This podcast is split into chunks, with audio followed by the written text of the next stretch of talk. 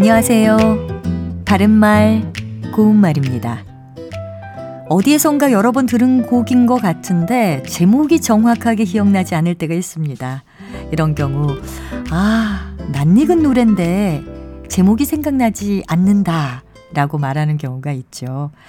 또 많이 듣던 목소리라는 뜻으로 말할 때도 낯익은 목소리라고 할 때가 있습니다. 그런데 이 두 가지의 경우 의도적인 시적인 표현이 아니라면 모두 올바른 쓰임이 아닙니다.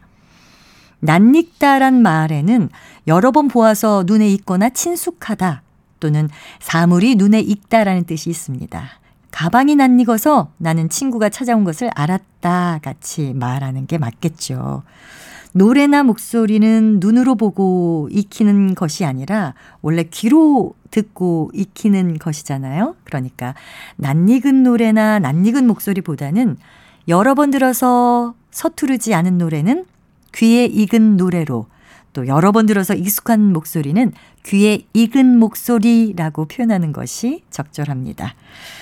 또 이 발음은 낯익다로 하는데요. 여기서 첫 음절 낯은 나 밑에 치읓 받침을 씁니다.